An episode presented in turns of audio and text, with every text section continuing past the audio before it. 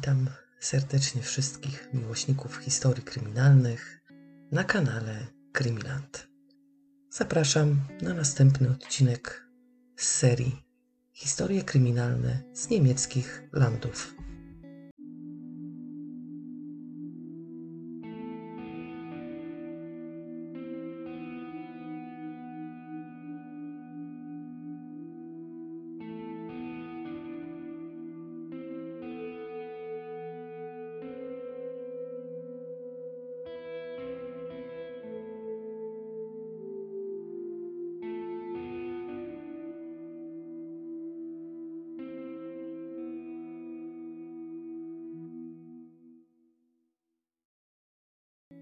Berlin, 1929 rok.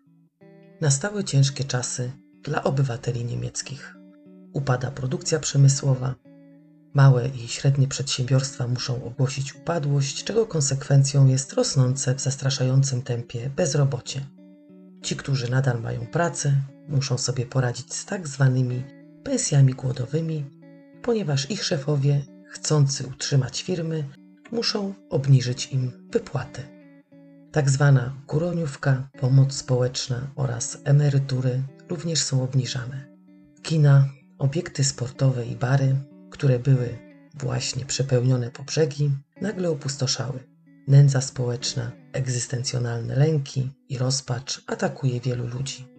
Frustracja osiąga swoje apogeum 1 maja 1929 roku. Ludzie zachęceni do demonstracji przez partię KPD wyszli na ulicę. W centrum Berlina 16 tysięcy policjantów dość brutalnie obchodzi się z demonstrantami. Ludzie rzucają w stronę policji doniczkami, butelkami, nazywając funkcjonariuszy krwawymi psami. W dzielnicach, które charakteryzowały się nędznymi warunkami mieszkaniowymi, biedą, chorobami, dość wysokim procentem bezrobocia, starcia przerodziły się w walki o barykady. W rezultacie zabito 30 demonstrantów, a 200 poważnie raniono. Politycy walczą o władzę, bezrobocie rośnie nadal, ale to wszystko tak jakby nie obchodziło doktora Friedricha Rita. Friedrich Rita urodził się w 1886 roku na Bawarii w Wolbach. W Berlinie studiował nauki przyrodnicze, medycynę oraz stomatologię. Przy ulicy Kalkleutstrasse, oczywiście w Berlinie, prowadzi swoją prywatną praktykę lekarską jako lekarz specjalista chorób somatycznych. Oprócz prywatnej praktyki lekarskiej ma dodatkowo etat w największym w Europie szpitalu uniwersyteckim. W połowie 1927 roku do szpitala, w którym pracuje Friedrich, trafia Dore Kerwin. Kobieta potrzebuje rehabilitacji, bo z powodu stwardnienia rozsianego sparaliżowało jej prawą nogę. Dore i Friedrich poznają się i z czasem uświadamiają sobie, że łączy ich bardzo wiele. Po pierwsze, nie czuli się w swoich związkach szczęśliwi, a po drugie, wyznawali filozofię Niczego, która w dość dobitny sposób zaprzeczała istnieniu pojęcia wolnej woli. Ponieważ wraz z przekonaniem, że posiadamy wolną wolę, stajemy się nielogiczni, dlatego że nakazy, powinności i wszystko, co związane jest z moralnym porządkiem świata, narzuca ludziom chrześcijaństwo. I według tego wolna wola nie ma racji bytu, bo jeśli nie będziemy przestrzegać narzuconych przez Boga zasad, czeka nas kara. Nietzsche w dość agresywny sposób atakował chrześcijaństwo. Osobiście uważam, że robił to w sposób świadomy. Grał na emocjach ludzi, chcąc ich tak jakby nakłonić do buntu i myślenia w taki sposób, jak on sam myślał. Jego zdaniem Bóg umarł, a wraz z nim umarło dobro i prawda więc ludzie nie mogą się już do niego, czyli Boga, odwoływać albo na niego powoływać. Uważał, że ludzie powinni przewartościować życie i stać się nad ludźmi, akceptującymi to, że świat się powtarza i będzie powtarzać się w tej samej postaci nieskończenie wiele razy. Oczywiście z powtarzającym się światem powtarza się również historia danej jednostki, jak i całego świata włącznie z dokonanym w niej złem. A jakie to zło, wiemy wszyscy doskonale. Nawoływał do przewartościowania życia w duchu swojej filozofii. Doktor Friedrich i Dore odrzucają zatem całkowicie narzucane im przez chrześcijaństwo zasady moralne i zostają kochankami. Mimo to nie dążą do rozwodu ze swoimi życiowymi partnerami, ponieważ, prawdę mówiąc, parze kochanków nie zależy na tym. Żyją przecież tak jak chcą, a małożonek Dore i żona Friedricha nie chcą rozwodów ze względu na możliwości społeczne. Wiedzą oczywiście o romansie, bo para akurat tego przed nimi nie ukrywa.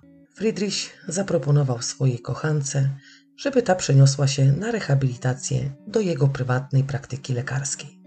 Tam podczas tych rehabilitacji w ich głowach rodzi się pomysł porzucenia berlińskiego wygodnego życia i ucieczki na jedną z wysp archipelagu Galapagos, należącego do Ekwadoru. Mąż Dore pracuje jako dyrektor liceum i jest ponad 20 lat starszy od swojej żony. Nie może zaspokoić jej potrzeb, wymagań zmysłowych i intelektualnych. Prawdę mówiąc, stracił Dorę na długo przed tym, jak ona poznała Friedricha. Od tego czasu kobieta ma gdzieś zajmowanie się domem i byciem wzorową gospodynią domową. Tak naprawdę Dore nigdy się domem nie zajmowała i nie była gospodynią, o której marzył jej mąż. Frau Rita, czyli żona Friedricha, jest piosenkarką. Ma piękny głos i to właśnie mąż pchnął ją w kierunku kariery. Chciał, żeby się rozwijała. Oczywiście zrobiła to, co chciał Friedrich, bo jemu nie bardzo odpowiadała kobieta, która przyjmuje rolę gospodyni domowej. Występowała nawet w niektórych operach, ale nie miała chęci, ani jak to mawiał Friedrich, ambicji artystycznych. Ona chciała rzucić pracę i zająć zasłużone kobiecie miejsce w domu jako dobra gospodyni. Była głęboko zrozpaczona, kiedy dowiedziała się, że jej mąż woli spędzać dnie i noce u boku innej kobiety. Rozpacz przybrała na sile, kiedy dowiedziała się, że Friedrich chce wyjechać na Florenę, nie uwzględniając jej w swoich planach. Para kochanków podeszła do planu wyruszenia na wyspę i spędzenia tam reszty życia bardzo poważnie. Dore jednak nie była tak do końca wyzuta z wszelkich uczuć, ponieważ przejmowała się pozostawionymi na pastwę losu partnerami. Jak ta dwójka przetrwa bez nas, swoich silnych partnerów, powtarzała Friedrichowi, który jakoś nie był przejęty losem i cierpieniem żony. W końcu wpada na świetny pomysł. Przyprowadza panią Rita do swojego męża i przedstawia mu ją jako przyszłą, wzorową gospodynię. Przekonuje tych dwoje do rozpoczęcia związku przypominającego małżeństwo i namawia do pocieszenia się wzajemnego utratą tak wspaniałych i silnych małżonków. Mąż Dore próbuje jeszcze walczyć, strasząc ją, że jak zamknie za sobą drzwi, to powinna mieć świadomość tego, że pali za sobą wszystkie mosty i wiedzieć o tym, że on jej nigdy nie przyjmie z powrotem do siebie. Zbyt mocno go upokorzyła. Według męża Dore kobieta stała się niewolnicą Friedricha, który posiadał silną, intelektualną i erotyczną charyzmę. Prawdę mówiąc, mąż Dore jest właściwie zadowolony z faktu, że kobieta go opuszcza. Jednak za wszelką cenę chce uniknąć skandalu społecznego. Pomysł Dore połączenia dwójki pozostawionych małżonków okazał się strzałem dziesiątkę, ponieważ pan Corwin cieszy się, że zyskuje idealną, normalną kobietę pasującą do jego wizerunku burżuazyjnego życia, a pani Rita jest szczęśliwa, że może wreszcie zrezygnować z pracy i móc z pasją prowadzić gospodarstwo domowe, jak przystało na prawdziwą kobietę. Najbardziej cieszy się z tego, że nie będzie miała obok siebie wiecznie niezadowolonego z niej despoty, który ciągle nią gardził, bo ta akurat inaczej wyobrażała sobie życie. Prawdą było to, że Friedrich był despotą, narzucającym innym swoje zdanie i spojrzenie na świat. Jedynie Dore była wpatrzona w niego jak w obrazek i zawsze z zafascynowaniem słuchała jego filozoficznych wywodów. Dore uspokoiła własne sumienie i mogła spokojnie przygotowywać się do podróży życia. Pod koniec czerwca 1929 roku dr Friedrich Rita zamyka swoją kwitnącą, prywatną praktykę. Mężczyzna chce po prostu uciec od tej przerażającej go cywilizacji, która niesie ze sobą tylko i wyłącznie problemy ekonomiczne i polityczne szaleństwo. Według niego prawdziwe życie jest inne zgodnie z filozofią Nietzschego, chce być nad człowiekiem i uważa, że dzięki swojej diecie, która odrzuca całkowicie mięso, dożyje 140 lat. Para spędza tygodnie na przygotowaniach do podróży. Ich marzeniem jest życie w samotności. Jednak nie są tak do końca wrogo nastawieni do cywilizacji. Pakują sztućce ze stali nierdzewnej, narzędzia i wszystko to, co może im pomóc w cywilizowany sposób osiedlić się na bezludnej wyspie. Wszystko przemyśleli w najmniejszych szczegółach. Usunęli wszystkie zęby, ponieważ mieli świadomość tego, do czego może doprowadzać nieleczony chory ząb, a następnie zamówili komplety zębów ze stali nierdzewnej. Te zestawy wyjątkowych zębów były tylko i wyłącznie przeznaczone na specjalne okazje, a nie do przeżuwania oczywiście jedzenia. Dore przyjęła swoje panieńskie nazwisko Strauś i w euforycznych nastrojach para wyrusza 2 lipca 1929 roku w kierunku Floreny. W momencie wyjazdu na Wyspę Marzeń doktor i filozof Friedrich Rita miał 43 lata, a Dore 28. Na początku września para dociera na swoją wymarzoną wyspę, której historia niestety nie jest zachęcająca do rozpoczęcia romantycznego, pustelniczego życia. Ludzie gadają, że nad wyspą wisi klątwa, ale para kochanków nie wydaje się być w tym w jakiś sposób przerażona. Wręcz przeciwnie, wielu ludzi wierzy w klątwy i się ich boi. W związku z tym nowi osadnicy mogą czuć się pewni, że żaden człowiek nie będzie im przeszkadzać. Dla Friedricha i Dore Florena to raj, o jakim marzyli, mieszkając w znienawidzonym Berlinie. Co najważniejsze, na wyspie są źródła wody słodkiej, zdatnej do picia. Ziemia jest żyzna, klimat idealny, a kanciaste, masywne kamienie, z którymi będą się musieli rozprawić, ich nie przerażają. Są tu również dzikie zwierzęta, które zostały sprowadzone i pozostawione przez wcześniejszych osadników. Dni na Florenie mijają według ściśle ustalonego harmonogramu. Para idzie spać o zachodzie słońca i wstaje o wschodzie. Początkowo zamieszkują jaskinię, w której mieszkali osadnicy, próbujący się tam wcześniej osiedlić.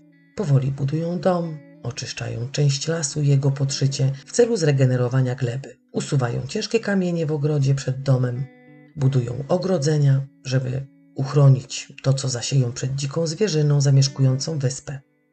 Dore wykonuje lżejszą pracę i gotuje. W wolnym czasie Friedrich filozofuje i spisuje swoje myśli, które wieczorami czyta na głos, a wpatrzona w niego Dore słucha tej filozofii, tkając przy okazji maty z liści bananowca. Przyjmują dwa posiłki dziennie. Na śniadanie jedzą świeże melony, ogórki, pomidory i inne świeże warzywa, które dość szybko rosną w ich ogrodzie. W południe jadają różnie, raz na słodko, raz na słono. Bezzębni i bez zbędnego odzienia zachowują się jak Adam i Ewa. Mogłoby się wydawać, że dr Rita jest rygorystyczny w swej wegetariańskiej diecie. Jednak od czasu do czasu, kiedy złapie go handra, zjada porządny kawał mięsa. Jak sam filozoficznie twierdzi, jest poniekąd zmuszony zjeść mięso, ponieważ bierze udział w pozbawianiu życia zwierząt. Od czasu do czasu na wyspie zacumują statki czy też łodzie i wówczas para może zaopatrzyć się w jakiś prowiant, wysłać listy albo odebrać pocztę. Początkowo para żyje bardzo szczęśliwie, piszą listy do Berlina, żeby dzielić się swoim szczęściem. Wiadomo, poczta nie funkcjonuje tak jak w cywilizowanym świecie i dopiero w maju docierają do pary pierwsze listy i prasa. Friedrich wówczas uświadamia sobie, że nie wszyscy są im przyjaźni i że prasa nie zawsze pisała o nich przychylnie. Poza tym para obawiała się, że teraz na wyspie mogą pojawiać się ich naśladowcy i to całe ich szczęście, które teraz odczuwają i szczęśliwe życie w raju może się po prostu skończyć. Tak jak podejrzewali, tak się stało. Najpierw na wyspę dociera pięć młodych Niemców, którzy jednak po kilku dniach uciekają. Po nich przybywa bogata miłośniczka przyrody z Berlina. Nosi jedwabne ubrania, jedwabne pończochy i dużo drogocennej biżuterii. Chce zostać na stałe wraz ze swoim mężem, małpami, papugami, psami i królikami. Według niej Friedrich powinien opiekować się jej chorym mężem. Dorem ogólnie się to nie podoba, ponieważ nowo przybyła kobieta jest zafascynowana Friedrichem jako mężczyzną i filozofem.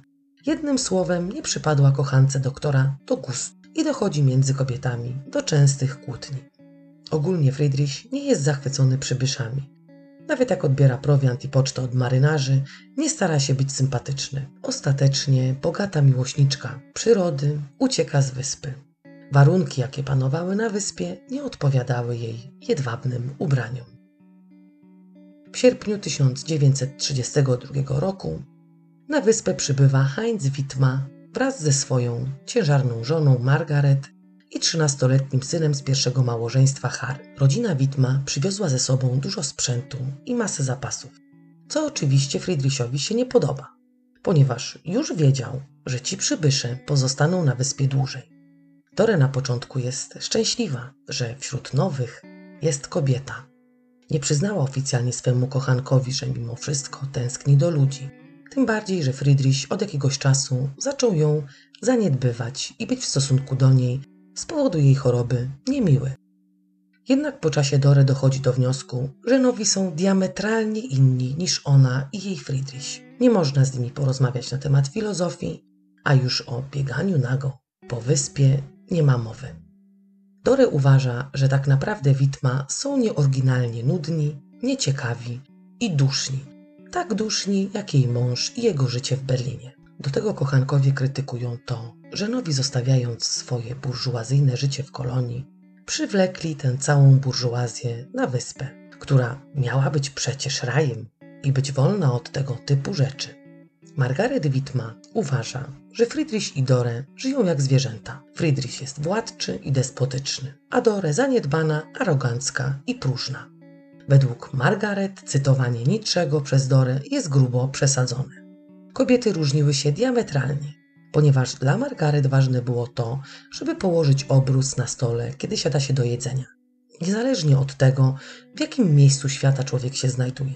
Margaret kocha porządek, nienawidzi chaosu, a już taka wścibskość, jaką wykazuje się Dore i jej kochanek, wręcz odrzuca. Para kochanków na początku pomaga nowym, jednak po krótkim czasie współżycie nowych i starych osadników ogranicza się tylko do podstawowych spraw, ponieważ obie strony właściwie sobą gardzą. Dore jest przekonana, że za tym spokojem i przyzwoitością rodziny Witma musi się kryć jakiś sekret, bo po co ktoś, kto nie ma nic do ukrycia, ucieka przed cywilizacją i rezygnuje z burżuazyjnego, wygodnego życia. 41-letni Heinz Wittma tak naprawdę ma na imię Heinrich, ale wszyscy od zawsze mówią na niego Heinz. W cywilizowanym świecie był sekretarzem pełniącego dyżur nadburmistrza kolonii Konrada Adenauera. To właśnie w pracy poznał 27-letnią Margaret, z którą bardzo się do siebie zbliżyli. Tak bardzo, że Margaret zaszła w ciążę. Wszystko byłoby ok, gdyby nie to, że Heinz miał żonę. Margaret nie godzi się na aborcję, a żona Heinza nie chce dać mu rozwodu.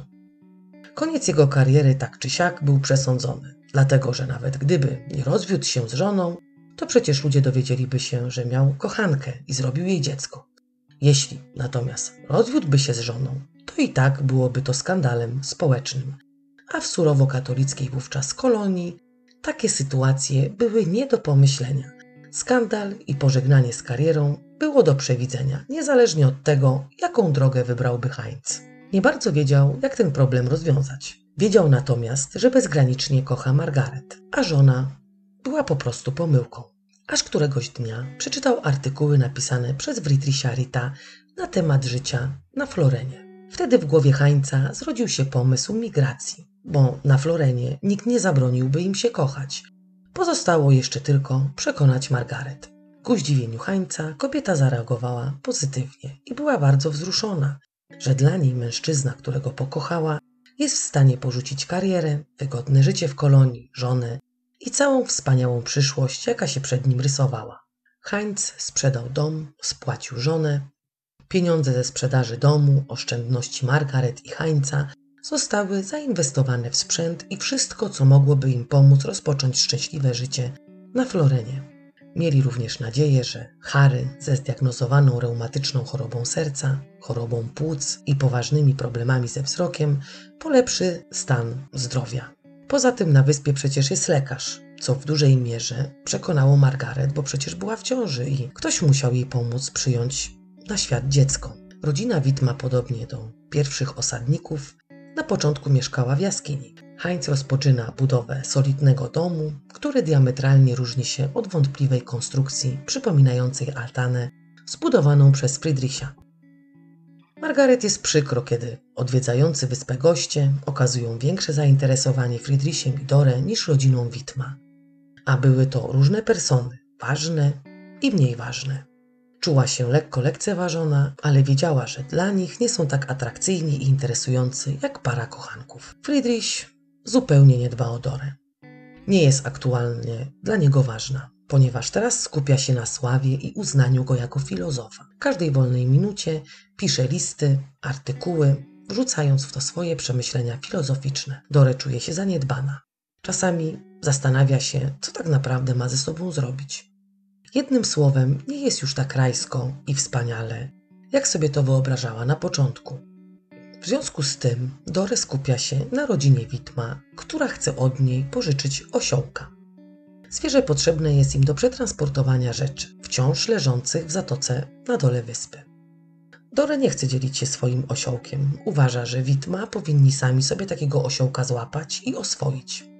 Margaret nie może zrozumieć tej nieprzychylności i obojętności ze strony Dore i Friedricha. Całkiem inaczej sobie to wyobrażała. Chciał nie chciał Heinz wraz z synem wciągają na swoich ramionach ciężkie bagaże. Mężczyzna dba o swoją kobietę i nie pozwala jej dźwigać, ponieważ jest w ciąży. Dore z zazdrością patrzy, jak Margaret jest traktowana przez Heinza. Friedrich, mimo to, iż ona jest chora, na stwardnienie rozsiane i ma częściowy niedowład prawej nogi, nie oszczędza jej. Po drugie, jest apodyktyczny i nie mogła sobie pozwolić na sprzeciw. Nie chciała czuć jego gniewu i wściekłości, w którą wpadał dość często. Kiedy Heinz idzie polować, Friedrich wpada we wściekłość. Do szału doprowadza go to dzikie strzelanie do zwierząt. Kiedy reaguje, agresja doktora nie robi na Heinzu żadnego wrażenia. Mężczyzna wyjaśnia rozwścieczonemu doktorkowi, że przecież wyspa jest na tyle duża, że mogą sobie nie wchodzić w drogę.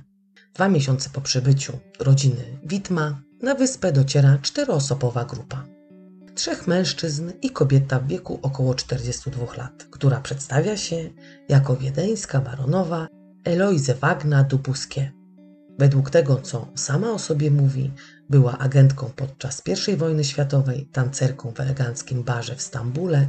No, oczywiście podczas tych tańców była kobietą szpiegiem, no i była żoną francuskiego oficera sił powietrznych barona Dubuskie. Trzech mężczyzn, którzy jej towarzyszą, są jej kochankami, czego baronowa nie ukrywa. Jeden z jej kochanków, ekwadorczyk Filipe Valdivieso, ucieka z wyspy przy pierwszej możliwej okazji, a dwóch pozostałych to 31-letni drezdeńczyk Alfred Rudolf Lorenz, który przed wyprawą był właścicielem butiku w Paryżu. Baronowa prowadziła jego księgowość, tak prowadziła i tak liczyła, że zbankrutowała butik Lorenza. Mężczyzna sprzedał interes i wszystkie pieniądze wraz z oszczędnościami wyłożył na wyprawę na Florenę. Drugim kochankiem baronowej jest 27-letni Robert Philipson, zwykły robotnik, który poznał baronową na wystawie w Paryżu. Celem przybycia Eloise wraz ze swoją świtą jest zbudowanie luksusowego hotelu dla multimilionerów z Ameryki Północnej. Baronowa wraz z kochankami zajmuje puste domki rybackie. Eloise jest kobietą wyrafinowaną i wyniosłą. Posiada fantazyjną, dekadencką garderobę, do której nosi duży rewolwer.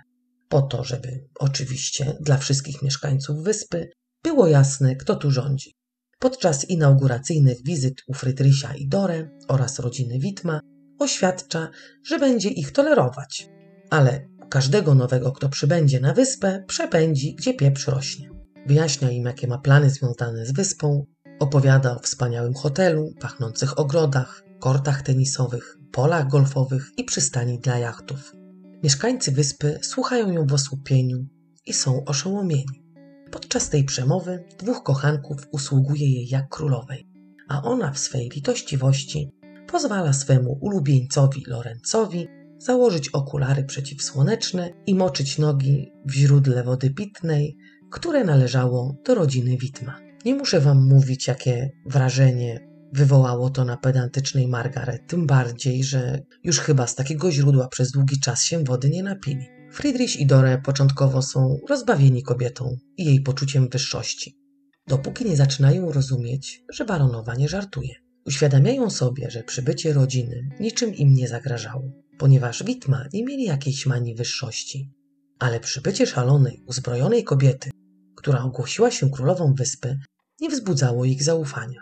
Królowa wyspy czyta listy przychodzące do pozostałych, ponieważ nic nie może się wydarzyć na wyspie bez jej zgody i wiedzy.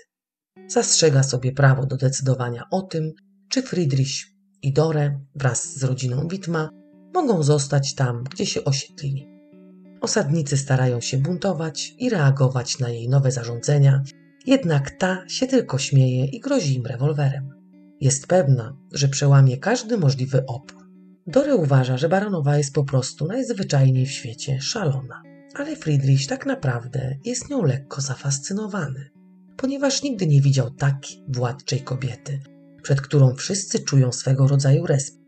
Jednak on jako mężczyzna nie robi na niej większego wrażenia. Kiedy baronowa odwiedza Dorę i Friedricha, domaga się najlepszych łóżek oraz najlepszego jedzenia. Zachowuje się zarozumiale i arogancko. Dore boi się jej złości i wściekłości, bo kobieta wpada w takie stany jak na zawołanie. A za chwilę znów jest czarująca, zabawna, pełna wdzięku. Według Dore kobieta jest nieprzewidywalna. Dlatego czuje przed nią respekt. Do tego widzi, że wybranek jej serca jest pod urokiem szalonej kobiety. Choć się do tego oczywiście nie przyznaje. Kiedy baronowa opuszcza ich dom, Friedrich wpada w szał, co często mu się zdarza, krzycząc, że nie chce tej niby królowej na wyspie. Prawdę mówiąc, jego zachowanie było spowodowane tym, że Madame du Bousquet nie była nim zainteresowana jako mężczyzną.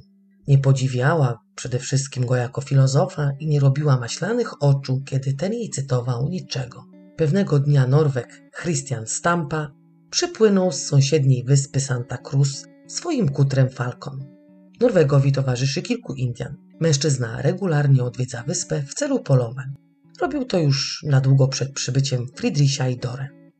Baronowa nie jest przychylnie nastawiona, bo przecież jak tak można bez jej zgody przybywać na jej wyspę i polować na jej zwierzęta?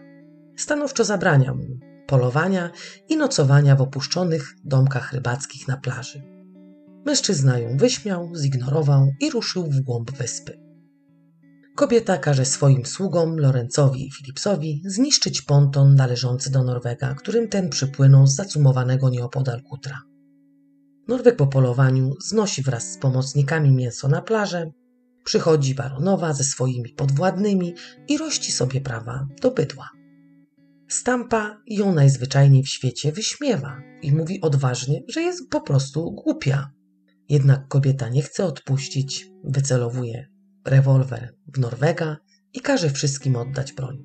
Kiedy Stampa chce zaprotestować, ta stanowczo zabrania mu się odzywać i każe mu pokornie czekać na karę, którą ona mu wymierzy. Po krótkim namyśle władczyni mówi całkiem poważnie, że skazuje Norwega i jego ludzi na karę śmierci.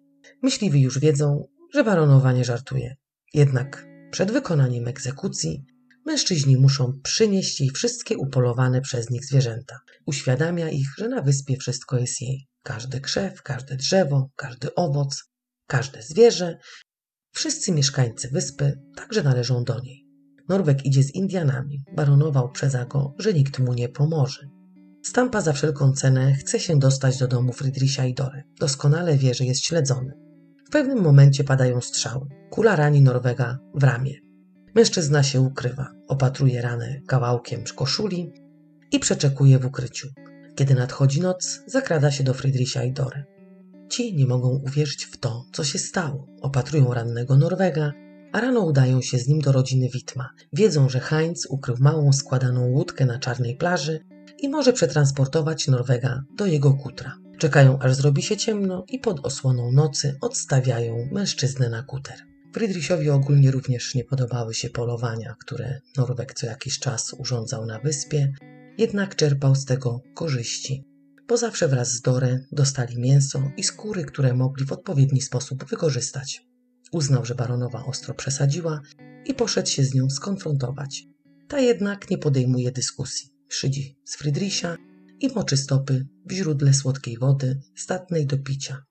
Co wprowadza Friedricha wściekłość i uznaje, że dobrze zrobił, pisząc w nocy list do majora Paredesa gubernatora wysp Galapagos, w którym prosi o wysłanie baronowej do sanatorium na obserwację, ponieważ według niego kobieta cierpi z powodu zamętu psychicznego objawiającego się w postaci megalomanii. List oczywiście przekazał Norwegowi, zanim ten został przetransportowany łodzią Hańca na swój kuter. Terroryzowani mieszkańcy liczą na pomoc ze strony majora. Pod koniec listopada 1932 roku Lorenz pojawia się w domu Friedricha i Dore, skarżąc się, jak jest traktowany przez baronową. Lorenz choruje na gruźlicę, a na wyspie jego stan zdrowia się pogarsza. Staje się dla kobiety bezwartościowy i niepotrzebny. Do tego skrytykował królową i popełnił niewybaczalny błąd, ponieważ królowej nie można krytykować, a już tym bardziej ktoś tak bezwartościowy jak Lorenz, który był do tej pory jej ulubieńcem, a ona nagle zaczęła faworyzować Philipsona. Eloise każe swojego nieposłusznego niewolnika Lorenza, nie daje mu jeść, nie pozwala mu spać w domu i oczywiście ciągle smaga go batem, który ma zawsze przy sobie. Na każdym możliwym kroku Lorenz jest bity przez baronową i jej nowego pupila. W końcu mężczyzna ucieka i ukrywa się u Friedricha i Dore. Kochanka doktora chce wykorzystać sytuację i wypytuje o szlacheckie pochodzenie Eloise. Lorenz jest niechętny do zdradzenia czegokolwiek na temat swojej pani.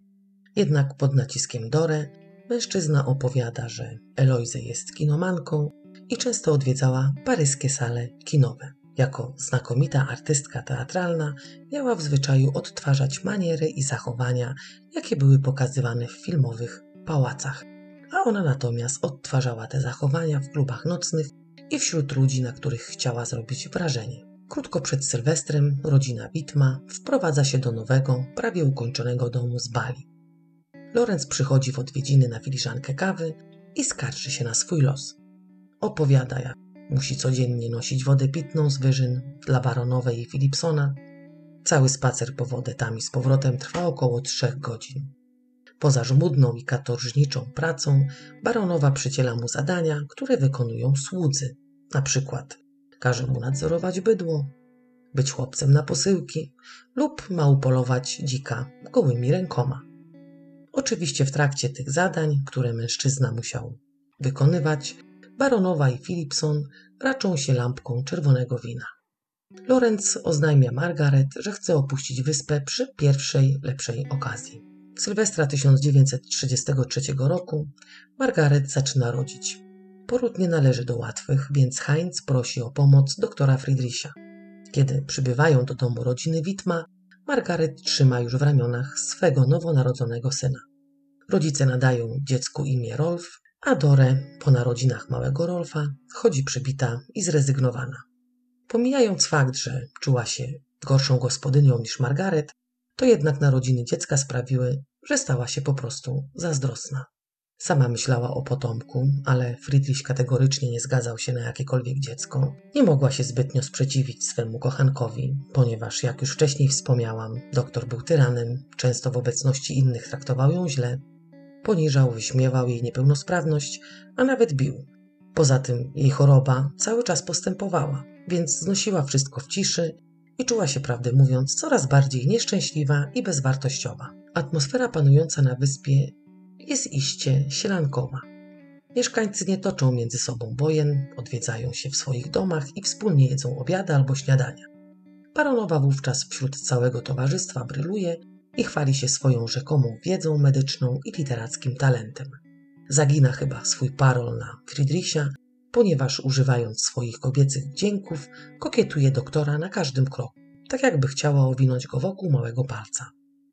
Dory cały czas szuka dowodów na to, żeby podważyć szlacheckie pochodzenie baronowej i podczas jednego z obiadów sztućce, które należą do Eloise, są przez nią dość dokładnie sprawdzone. Siedmioramienna korona, która widnieje na sztućcach, według kochanki Friedricha nie jest herbem baronów, tylko hrabiów. Jednak kobieta nie ma świadomości, że się myli, ponieważ w Niemczech i Austrii herb baronów to w rzeczywistości siedmioramienna korona. Dore odszyfrowuje markę na sztućcach, która według niej jest raczej marką miernej jakości. Jednak w rzeczywistości znów się myli, bo jest to marka światowej sławy paryskiego złotnika. Oczywiście Dore nie interpretuje głośno swoich odkryć, ponieważ uważa, że baronowa to tylko dobra aktorka, ale żadna z niej hrabina ani baronowa. Chwali się jedynie głośno swoją zastawą ze stali nierdzewnej, uznając, że jest ona bardziej wartościowa niż to, co ma na stole baronowa. Kiedy kobiety zostają same, Eloise chce koniecznie wiedzieć, jak mają się sprawy łóżkowe między Dorem a Friedrichem, zaznaczając, że jest już zmęczona Lorencem, a Philipson znów prawdopodobnie może na dłuższą metę nie sprostać zadaniu w alkowie baronowej. Dore jest wściekła, bo jest pewna, że Eloise chce z jej Friedrichem przeżyć jakąś przygodę erotyczną. Kochanka Friedricha przejęła rolę pośrednika między baronową a rodziną Witma. Chce ich w jakiś sposób pogodzić i marzy o tym, żeby na wyspie zapanował spokój i jedność między mieszkańcami. Zaprasza baronową z jej mężczyznami do swojej altany na obiad. Na tę okoliczność przygotowała swoje popisowiadanie, ponieważ chce w szczególności zaimponować nie Friedrichowi, tylko Lorenzowi. Niestety Lorenz nie pojawia się na obiedzie, co bardzo rozczarowało Dorę. Kobieta uważa, że baronowa zleciła mu katorżniczą pracę i nie pozwoliła pojawić się z wizytą w domu Rita. Eloise, udając współczucie, wyjaśnia, że żałosny Lori, tak go pieszczotliwie nazywa, niespodziewanie i poważnie zachorował. Według królowej, która, jak już wcześniej wspomniałam, znała się również na medycynie, Lorenz dostał tropikalnego stanu zapalnego w wyniku nawracających ataków gruźlicy. Oczywiście kobieta dodała, że sytuacja jest niezwykle groźna i nie wiadomo, czy infekcja będzie śmiertelna. Dlatego aktualnie Lorenz przebywa w dawnym domku norweskiego myśliwego. Dore jest oburzona i przerażona. Nie może zrozumieć, dlaczego nikt nie skontaktował się z Friedrichem w sprawie postawienia diagnozy mężczyźnie i udzielenia mu pomocy. Podczas całej wizyty baronowej mało się odzywa, analizując, dlaczego mężczyzna jest trzymany z daleka od ich domu. Według niej baronowa musiała się dowiedzieć o samotnych odwiedzinach Lorenza i obawia się, że ten może wyjawić skrzętnie skrywane przez nią tajemnice. Ogólnie Dore jest przekonana, że Lorenz został pozbawiony życia z zimną krwią przez Madame Eloise i jej kochanka Philipsona. Podczas rozmowy baronowa zostaje zagłuszona przez osła, którego oswoiła Dore, co oczywiście jest bardzo poniżające dla królowej. Momentalnie z kobiety anioła zmienia się w kobietę demona i popisuje się swoimi umiejętnościami strzeleckimi i łowieckimi, czyli strzela na oślep i pozbawia życia kilka zwierząt, z których wycina tylko najlepsze kawałki mięsa i tak wypatroszone pozostawia. Dwójka filozofów jest zrozpaczona i uważa, że Eloise urządziła sobie krwawą rzeź. Doskonale wiedzą, do czego zdolna jest baronowa. Pamiętają, jak chciała koniecznie oswoić dzikie psy, których nie dało się w żaden inny sposób złapać. Postrzeliła je więc w brzuch i opiekowała się nimi. Poskutkowało to tym, że psy się po prostu rzeczywiście oswoiły. Kiedy baronowa opuszcza dom filozofów, Dore wpada w panikę i usilnie błaga Friedricha, aby poszli jak najszybciej sprawdzić, czy Lorenz żyje. Prosi swego mężczyznę o ponowne powiadomienie władz wysp, aby w końcu ktoś zainterweniował i zrobił porządek z Eloise. Friedrich jest niewzruszony i przekonuje Dorę, że baronowa odegrała tylko rolę, a Lorenz z pewnością ma się dobrze. Pod koniec stycznia 1933 roku, wracając ze swej wyprawy milioner kapitan Hancock, zatrzymał się na Florenie. Dore i Friedrich informują go o poczynaniach baronowej. Milioner przywiózł masę prezentów, zapasów i materiałów do budowy, o które Friedrich prosił dobrych kilka miesięcy przed przybyciem nowych osadników. W drodze powrotnej do domu filozofów goście wraz z Dore i Friedrichem spotykają na drodze Lorenza, który robi żałosne wrażenie, spalony słońcem, bez sił, kompletnie wychudzony i odziany w strzępy. Podczas rozmowy mężczyzna odzyskuje nadzieję, że uda mu się wydostać z wyspy i wrócić do Francji. Zastanawiał się tylko nad tym, ile pieniędzy będzie potrzebował na podróż. Błaga kapitana Hancocka o pozwolenie wejścia na pokład. Jednak kapitan uświadamia go, że nie mogą sobie pozwolić na zmianę trasy. W związku z tym plany Lorenza o ucieczce spełzają na niczym. Kiedy docierają do domu baronowej, ta wita ich w samym staniku, co wprawia gości w zakłopotanie. Namawia milionera do pozostania na poczęstunku który przygotował Lorenz, jednak bogacz grzecznie odmawia. Atmosfera się zagęszcza, kiedy Eloise widzi, ile prezentów para filozofów dostała od Amerykanina. Cała złość skupia się na Dorę, do której baronowa chce strzelić zatrutą strzałą. Całą tę złość baronowej podsyca nieświadomy kapitan, który prosi Dorę o dokarmienie osłów należących do królowej. Zwierzęta były według niego głodzone. Kiedy kapitan Hancock opuszcza wyspę, Dorę prosi Friedricha, żeby ten w jakiś sposób wpłynął na baronową. Mężczyzna jednak bagatelizuje problem i napięcie, jakie jest między dwiema kobietami. Namawia swoją kochankę do tego, żeby ta zachowała dobre stosunki z baronową, choćby na zewnątrz. Friedrich po prostu obawiał się, że jeśli dojdzie do jakiegokolwiek konfliktu, para będzie musiała opuścić wyspę. Kiedy Dory jest sama w domu, niespodziewanie odwiedzają baronowa z Philipsonem i atakuje ją. Mówi jej, że kapitan Hancock doskonale wie, kto tu na wyspie jest osłem. Poza tym baronowa grozi Dorę, że jeśli ta nie przestanie wtrącać się i zabiegać o zdrowie Lorenza, to może się to źle dla niej skończyć. Jednym słowem, czar prysł i atmosfera między mieszkańcami wyspy znów jest napięta. Baronowa niszczy łódź Hańca i zabiera mleko w puszkach, które ten zamówił dla małego Rolfa. Philipson za każdym razem, kiedy jakiś statek przybija do portu, zostaje wysłany przez baronową w celu sprawdzenia, co też filozofowie otrzymali w prezentach. Oczywiście próbuje rekwirować wszystko, jednak tym razem Friedrich staje na wysokości zadania i wyrzuca sługusa baronowej z domu. Pewnej nocy do domu filozofów przychodzi pobity Lorenz. Ostrzega Dorę i Friedricha, że baronowa jest niebezpieczna i zabije każdego, kto sprzeciwi się jej woli. Dorę chce, żeby mężczyzna spędził bezpiecznie noc w ich altanie. Jednak Friedrich się nie zgadza. Chce się go pozbyć.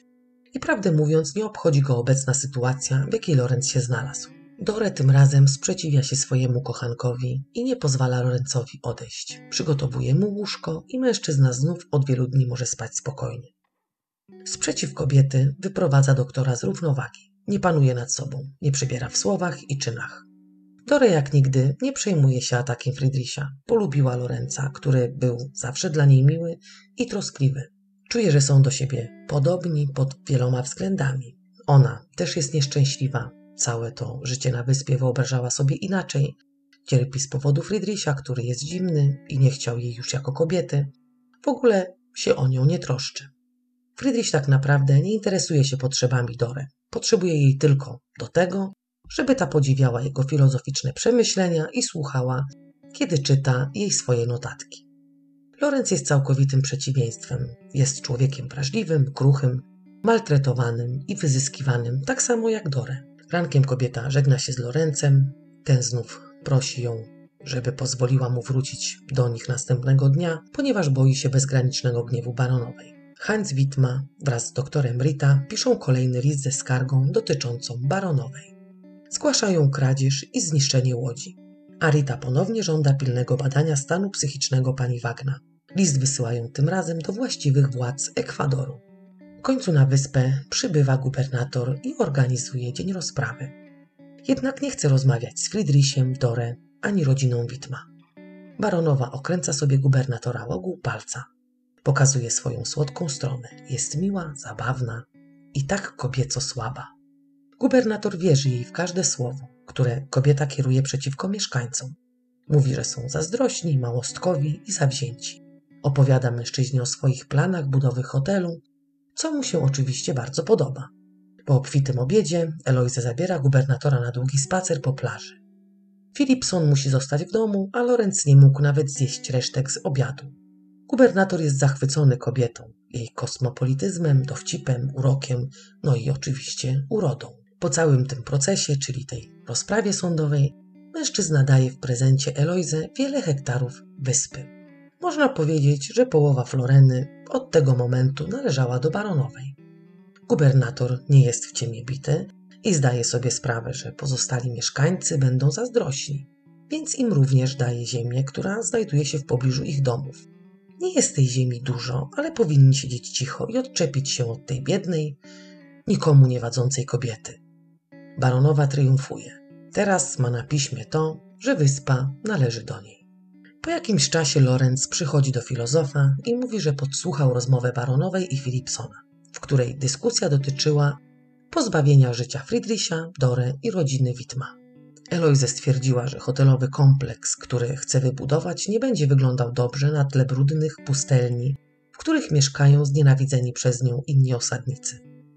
Nazywała ich zwierzętami i doszła do wniosku, że będzie trzeba się ich pozbyć i w momencie, kiedy staną się irytujący, Philipson ma od niej pozwolenie na to, żeby bez skrupułów ich powystrzelać.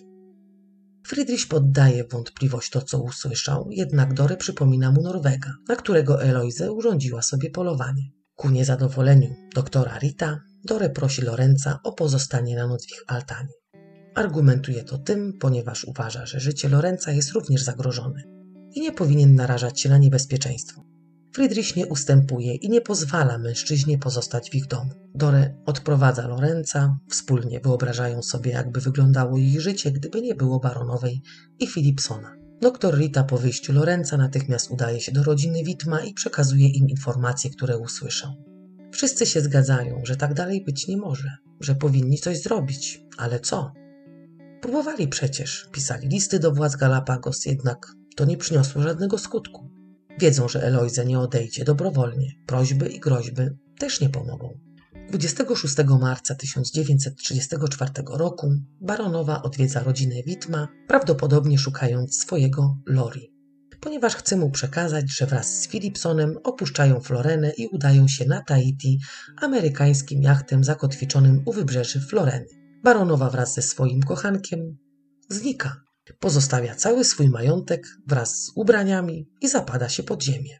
Kiedy zadają im pytania, co stało się z Baronową i Philipsonem i czy rzeczywiście odpłynęli statkiem, mieszkańcy wyspy twierdzą, że żaden statek nie był akurat tego dnia zakotwiczony u wybrzeży wyspy, że po prostu nie wiedzą, co się stało z Baronową i jej kochankiem. Kilka tygodni później Lorenz przejmuje i sprzedaje cały majątek baronowej wraz z materiałami budowlanymi, a w lipcu 1934 roku opuszcza Florenę na łodzi Norwega Tikve Nugeruda, który wraz ze swoim dwunastoletnim majtkiem przypłynął po Lorenza. Łódź Norwega nigdy nie dotarła do wybrzeży San Cristobal, gdzie miał zostać wysadzony Lorenz. 17 listopada 1934 roku na niezamieszkałej wyspie Marchena znaleziono ciała Lorenza, Norwega i resztki łodzi ratunkowej, na której prawdopodobnie mężczyźni płynęli.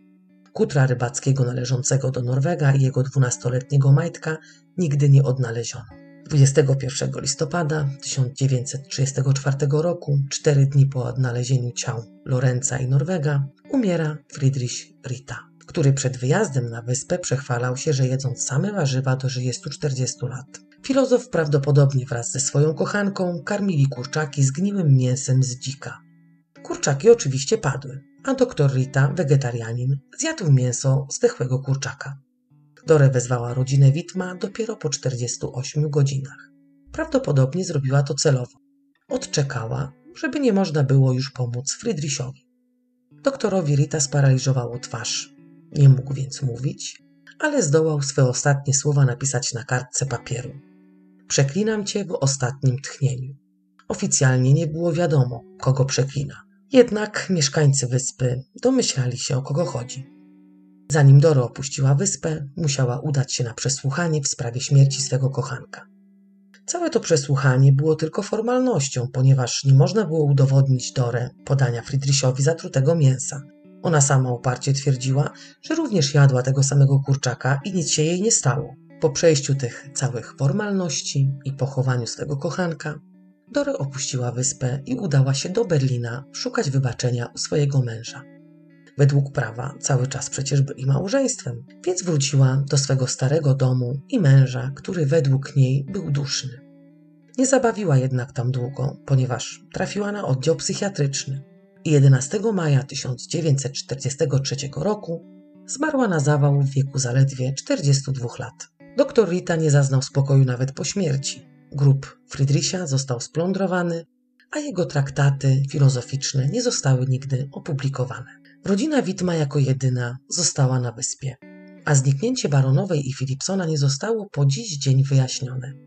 Ogólnie wszyscy podejrzewają, że dwójka znienawidzonych osób została pozbawiona życia, ponieważ baronowa nie zostawiłaby całego dobytku wraz z garderobą i nie wyruszyłaby w podróż bez niczego, chcąc zacząć niby wszystko od początku.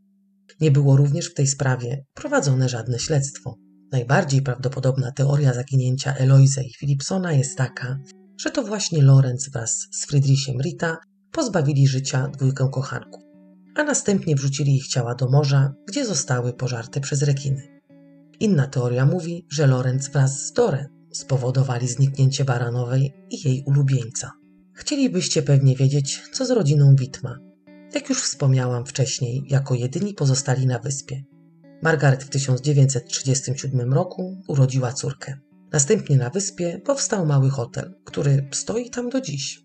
Na molo, do którego cumują łodzie i jachty urlopowiczów, stoi po piersie Dona Rolfa Witma, upamiętniającego jako pierwszego pełnoprawnego mieszkańca wyspy. Wioska, która powstała na wyspie, nazywa się dziś Puerto Valleco Ibarra i liczy około 100 mieszkańców. Jednak większość statków wycieczkowych omija Floreny, ponieważ mroczna historia wyspy, która obejmuje nie tylko czasy przybycia Friedricha Rita, ale sięga również wcześniejszych wydarzeń, nie jest zachęcająca do tego, żeby spędzić na niej urlop. Poza tym tajemnicza passa śmierci nie ominęła również rodziny Witma. Harry, syn Hańca, z pierwszego małżeństwa, utonął w wypadku na łodzi w 1951 roku. Ingeborg Witma, córka Hańca i Margaret, poślubiła kapitana portu Mario Bagracja w 1957 roku. Jej mąż zniknął bez śladu podczas polowania na wyspie w 1969 roku, a jego ciało nigdy nie zostało znalezione. Ogólnie ludzie jednogłośnie twierdzą, że nad wyspą od lat wisi klątwa. W latach 60. grupa amerykańskich turystów przebywająca na Florenie wybrała się na wycieczkę po górach. Jedna z kobiet została w tyle, chcąc zawiązać sznurowadło albo strącić kamień z buta. Jak się pewnie domyślacie, kobieta zniknęła. Całodzienne poszukiwania turystki były bezowocne. Dopiero kilka miesięcy później ciało kobiety zostało znalezione. Ci, którzy odwiedzają Florenę, mówią o mdłościach w momencie, kiedy słońce chowa się za horyzont lub za ciemnymi deszczowymi chmurami. Dlatego urlopowicze zostają tu przeważnie na jeden dzień. Dwa kilometry za osadą znajduje się cmentarz, na którym są pochowani Witma, Rita i wielu innych wyspiarzy, którzy przybyli na wyspę później.